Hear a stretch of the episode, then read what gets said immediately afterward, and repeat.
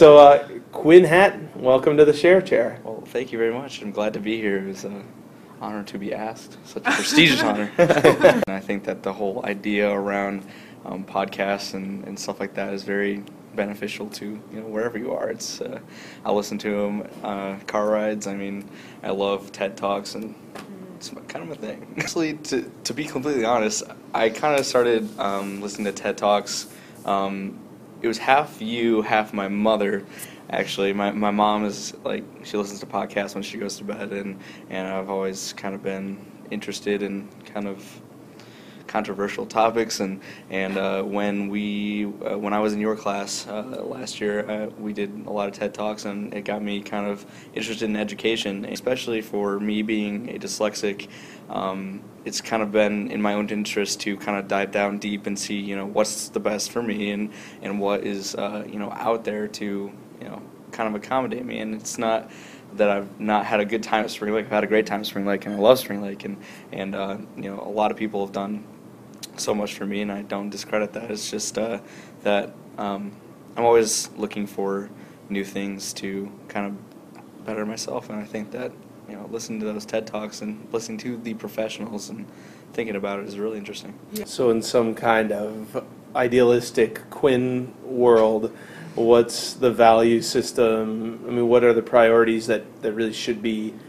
looked at first? Um, obviously intelligence is important, and I and I don't think that like getting a college degree is a bad thing. I think it's a great thing, but um, people need to stop uh, kind of being ultra competitive and, and really greedy. I think it's uh, kind of centered around greed. How um, the more uh, more education you have, uh, statistically, you make the most money. And when you really think about it, if you think of the most successful people out there, they didn't do it alone. They had collabor- collaborations with so many different people. Yeah. It's uh, there's always many people behind something really really brilliant. Talk about that so that people understand what that collaboration was. Sure. Um, let's see.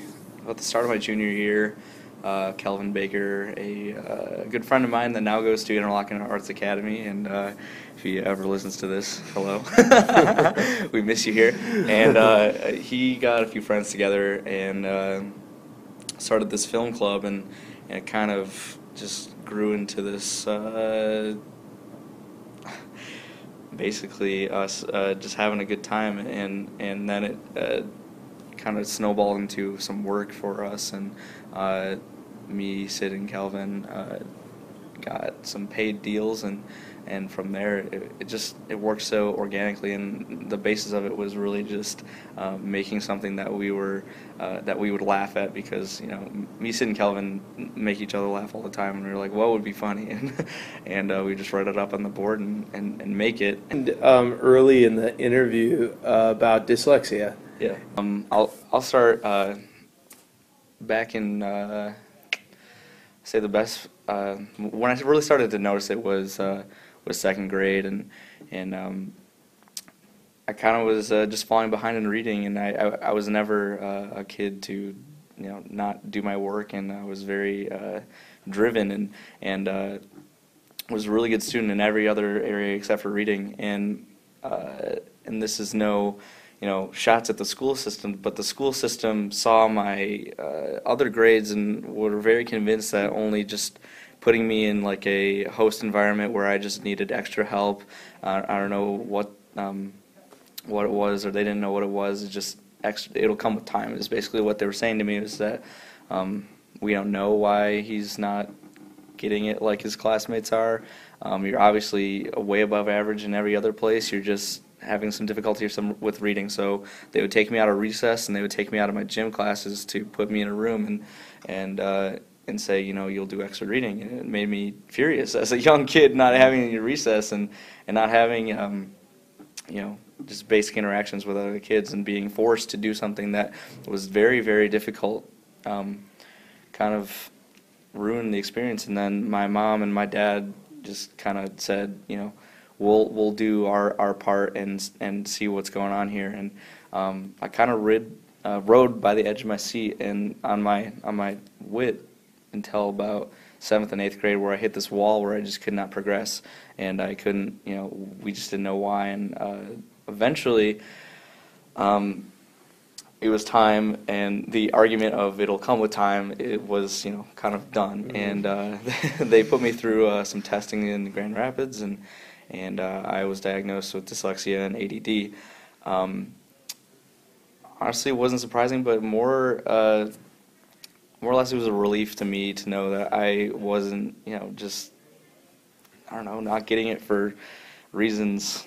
it, it's I was trying like really, really hard to uh, um, to do these things, and it, uh, I don't know. It, it was more a relief Mm. than anything uh, to see that, and then from there, uh, kind of had this whole social, well, not social, but uh, emotional reconstruction uh, of understanding and kind of having to cope with it was um, really hard for a while, and then uh, we decided to uh, do tutoring. Uh, I, I did tutoring after school, four days a week for an hour and a half, and uh, it was I was basically uh, being taught how to read as a dyslexic and kind of uh, pick out where my strengths were when I had to read. What was I good at, and what was I like? What did I need work on? And, and this tutor, uh, um, Nancy, uh, name is Nancy Meekoff, uh, lives in the area, and she helped me kind of,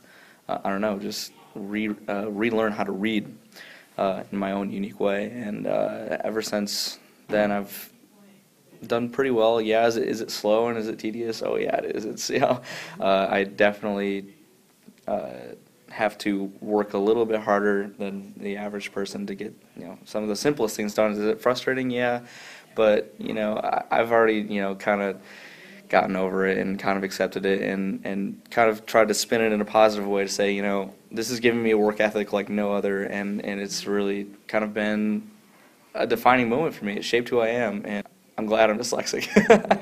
I I, uh, I don't. I'm not bitter about it. It's just the way it is, and you, you got to keep putting one foot in front of the other, and just kind of go with it.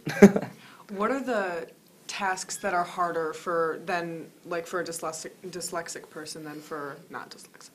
Um, it's just predominantly reading. It's uh, and as you go into college and upper levels of high school, you read a lot. And AP US, I'm taking AP US history right now, and oh my goodness, it's, it's all it's all been a big juggling game my entire high school career, and it's been really tough. But I uh, I don't know. I have always had this drive to kind of do the best I can. I don't- when when I look at a page, and sometimes it's you know really bad, and sometimes it's not. It actually depends uh, somewhat.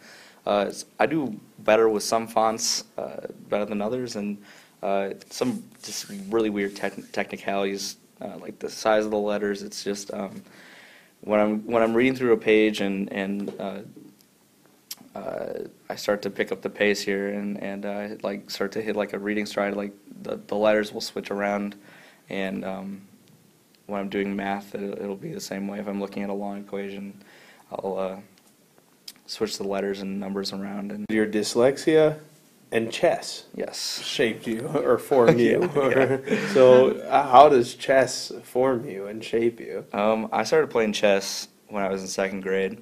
Just out of curiosity, I rolled into the Jeffers Library, and uh, a man named Joe Singerling, who no longer works here. I love that guy. Uh, lives in Muskegon, does a lot of charitable stuff now. But he uh, taught me how to play the game long ago, and ever since then, I've been playing at a competitive level. And I think now that I'm kind of old enough to uh, to realize uh, the community and realize the whole picture here, uh, chess is something that is so beneficial to anybody who wants to learn or is a long-time player. It gives people a sense of community and it teaches core values. Core values in the way that learning from mistakes is is is one of the biggest things in life that uh, you know, ne- needs to be learned at a, a, uh young age. And to be completely honest, I lost hundred plus games before I won once. Mm. Before I won one game, and, Right. and it, it teaches you uh, to be very disciplined. And, If you had any like piece of general advice for high schoolers, chess players, someone who's going Mhm. through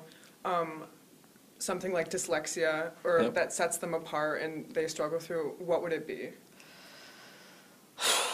Man, uh, I, w- I would say that learning from your mistakes and, and having the courage or finding the courage um, to get back up and keep going is, is so important. And uh, know that failure is, is just a part of life, and what you do with your failures, learning from them, is what will essentially make you a, uh, a better person. High school is tough, and, and uh, give yourself some slack sometimes. It's, it's, uh, it, it's a tough environment sometimes, Awesome. but Thanks, Quinn Thanks, Hatton. Quinn. Thanks for Yeah. being on the share chair, man. yeah, thank you very much. Thank you for listening to this episode of The Share Chair. Stay tuned next week for a new one. Also, check us out on Facebook and Twitter for regular updates at The Share Chair. And if you're interested in having a piece of your writing or an experience shared on the podcast, contact Elise McGannon at 203 505 at springlakestudents.org.